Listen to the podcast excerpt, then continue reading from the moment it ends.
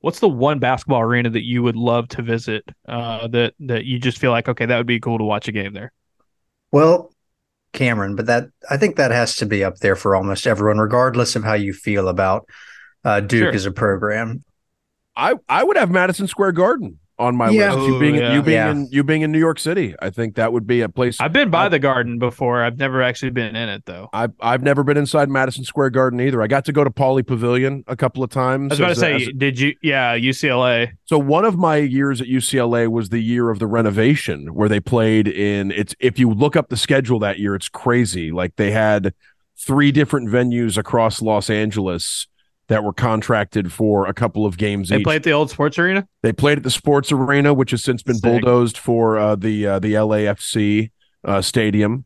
But it's it was Cameron Indoor after the renovation, I think is as nice as any basketball arena, college or professional, that I've ever been inside. That's a thing that if you're in Los Angeles, if you care about college basketball, that's a must visit. Any other that stand out to you, Painter, if you want to go with a non-Duke option? You made the Southern Cal arena sound like a fun one to visit. I don't think it's probably got the same lore about it, but I guess when you came back, the way you described it made me think that would be at least a fun venue to go to. Oh, absolutely. It is a really, really cool place to watch a game. There have been other events there. I think they do concerts. I think Ring of Honor had a pay-per-view there not too long ago. Like it was a really cool spot. I think like if you could hit USC and UCLA and kind of a good, that kind of 1-2 punch. And obviously I would add the Long Beach State Pyramid to that list if you're going to go in the Southern Cal area. Yeah, I mean the Long Beach State Pyramid is like you were in the Pentagon earlier, Justin. Yes, sir. But that pyramid down in Long Beach is no joke, and I believe New Japan has run New Japan Pro Wrestling pyramid. They've run the pyramid before. That's a really cool venue too. Yeah, I would say this. One of my big bucket list ones that I haven't hit that I'm hoping to hit this year is Bud Walton, just because of the history, the tradition. We were just in Arkansas this past weekend for the football game. Walking by Bud Walton, it just looks cool from the outside. It's always looked really cool on the inside. I'd really really enjoy making that trip. But Auburn basketball and Barclays Center. On Thursday night and Friday. They will get these 2 games in the Legends Classic. And they will start with Notre Dame, and we will preview them. Obviously, you're listening to this on Thursday morning. Game will be Thursday night, late game. Auburn gets the late game in that one, ESPN broadcasting it. And then you'll get your observations on Friday morning from this one. But Auburn taking on Notre Dame, and we've talked about this in the past. Who should Auburn play that they haven't played yet? And we cover football and men's basketball on this show and in our newsletter. And so that's the ones we're focused on. Notre Dame, one of the rare teams that are big-name programs in college sports that Auburn had never played in either football or men's basketball. Still waiting on the football, but men's basketball getting checked off. I know a lot of Auburn fans have been waiting to see Auburn play Notre Dame in one of the big-ticket sports. Should be really cool just because it's something that, honestly, you can say that you have never seen before. And I would say that the Auburn-Notre Dame football matchup, while unlikely this year, is something that at least could happen. I think that there's the chance that you roll the dice bowl season, and it would probably need to be Jacksonville. And I think Auburn would need to win the Iron Bowl to give itself the best shot at it. But I think that an Auburn-Notre Dame Gator Bowl, Auburn hasn't been to the Gator Bowl in nearly 50 years. Multiple places are projecting Notre Dame as the ACC representative in the Gator Bowl. Like that game, that would be huge. It's not out of the question, and I think it's one of the most interesting matchups Auburn could possibly have. Jason Caldwell said on the drive that it's his top choice as far as what Auburn could do in bowl season. Yeah. 100%. And I think the Mayo Bowl's got an ACC crossover as well, so that's another option where you could see that kind of mix. But so Auburn, Notre Dame on Thursday night here in New York. This is a really interesting game, guys, because Notre Dame, this is this big brand. Football is obviously the bigger brand for Notre Dame than basketball, but they've had a really good men's basketball tradition for a while. Mike Brey was one of the elder statesmen of college basketball. We talk about you know, Kay retiring, Roy Williams retiring, Boeheim retiring.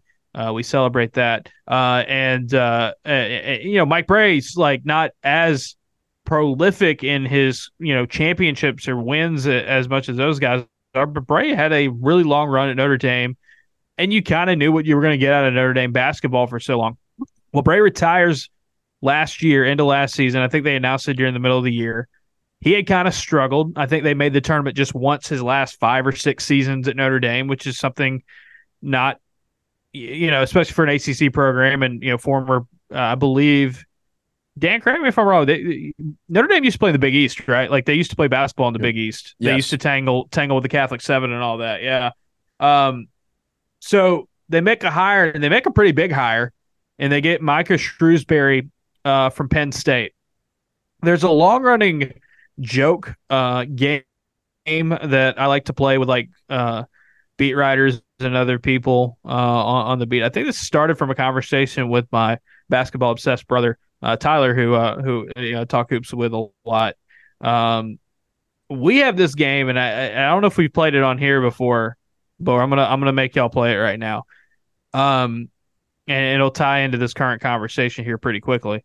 Okay, let's take power conference programs. So what we would consider the Power Five in football. Think about it. Think about, you know, that, and think, who's the one men's college basketball program in the Power Five that you think, I have never seen them play a basketball game before, whether it's be on TV, obviously in person would stick out. You can come up with your answers. And as a way to introduce this, my answer for the longest time used to be Penn State. I had no recollection of Penn State basketball in my brain. Obviously, last season, Micah Shrewsberry takes that Penn State team to the NCAA tournament,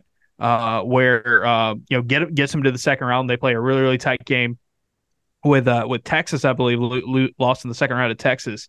I can't say that about Penn State anymore because of what Shrewsberry did. Do either of y'all have an answer off your top of your head? There's a couple other ones I've always gone back to, but Penn State used to be my go-to because I could not think of my brain, you couldn't close your eyes and mentally imagine, hey, this is what a Penn State basketball game looks like. I can't envision any memorable Oregon State teams. Can y'all correct me on that? Oh no, they went to the Elite Eight like a couple of years ago. All right, there you go. Then maybe I have seen them. Oregon State in that year of the Pac-12. I would just say and that was a team I remember watching a lot because I watched a lot of Pac-12 basketball that season, where they were excellent guards, lost a ton of close games, got hot. You had Gary Payton the second on those teams. Got hot conference tournament time and won a bunch of games. It's a valid answer. They weren't relevant. Can I throw one to you, Painter, that I know in that neighborhood that you'd probably say? Washington State, like, again, one of the only two teams left standing in the pack, now the pack two. And I'm old enough to remember Tony Bennett pre-Virginia at Washington State winning basketball games. Klay Thompson. See, this game's a lot more fun with you, Dan, because you're a little bit older than us, and you've watched a lot. But Painter, I would say you're absolutely. There's a gap in Pac-12 basketball in my head that, like, unless you're a top team, I have it. I can remember watching some Washington teams, and of course UCLA and even Southern Cal, but Oregon, Arizona, right. The Arizona teams. It's been a decade. The Stanford, the Lopez twins have been pros. Have been pros for a very long time. But I remember those guys. But it's been, Stanford would be a team. It's been a while since I've been able to tell you much about the Stanford Cardinals. Josh Childress played at Stanford. That's about all. Absolutely. All right, Dan, what's your pick? You know, like, see, I might stick on the East Coast where, okay, like, I would struggle. Let me think about this. Penn State's not a bad answer because I couldn't tell you much about, like, their current program.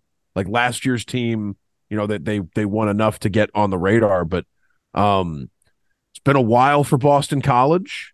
Boston College is another good answer that I hear a lot. Been a while. I mean, I actually, you know what? I did watch some Rutgers. They got hot. Rutgers would have been my answer for a while. But no, Rutgers had some second generation players, right? Wasn't I want to say even, I don't know, someone of note of second generation played at Rutgers. Hey, we'll talk about second generation here a little bit with Notre Dame. For as passionate as their fans and you know, in some ways, I suppose I feel for them. For as passionate as their fan base is about football, can you tell me anything about Nebraska's basketball team? If Nebraska wouldn't have played Auburn 2 years ago in Atlanta, I would have a blank spot in Nebraska's in my head for Nebraska. Fred Hoiberg coached there. That's about it. Like when Fred Hoiberg got hired there, I was like, oh, cool, Nebraska. Like I've never thought about Nebraska basketball, and it didn't work out there, and I'm still just like. If they would not have played Auburn, I would have never watched a Nebraska basketball game. Just being honest. Boston College is a great answer as well. I remember Klay Thompson at Washington State back in the day. Klay was son of a Lakers legend, very good player at the LA high school level. Both the SC and UCLA coaches told him he wasn't a Pac-12 caliber player. and that's how he ends up at Washington State. He wanted to go. He wanted to stay in Los Angeles, and they were. So he moved to the complete opposite of Los Angeles, Pullman, Washington State. I think it was his Pac-12. I think that was the Pac-12 offer he had, wow. and Mychal Thompson does color for the Lakers radio. I don't know if he still does it. For a long time, Mychal Thompson did the Lakers radio color commentary, and he's told that story. Before that was a late bloomer or something? Did he grow a bunch during college, or was he just kind of get missed in the high school recruiting process? I think he grew some in college, but the stories I've always heard about Klay at Washington State, it was just like, oh, this dude's an NBA player.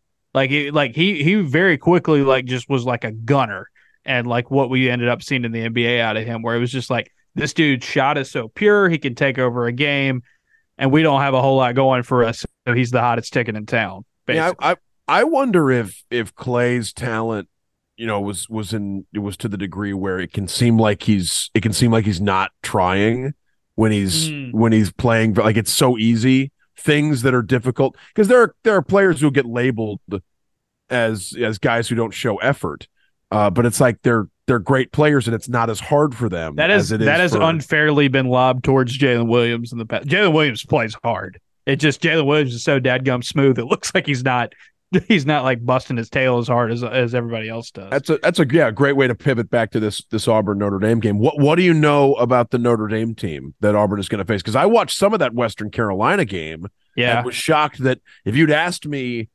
to ignore the jerseys and predict which one of these two teams was an ACC team, right? I wouldn't have thought it was Notre Dame.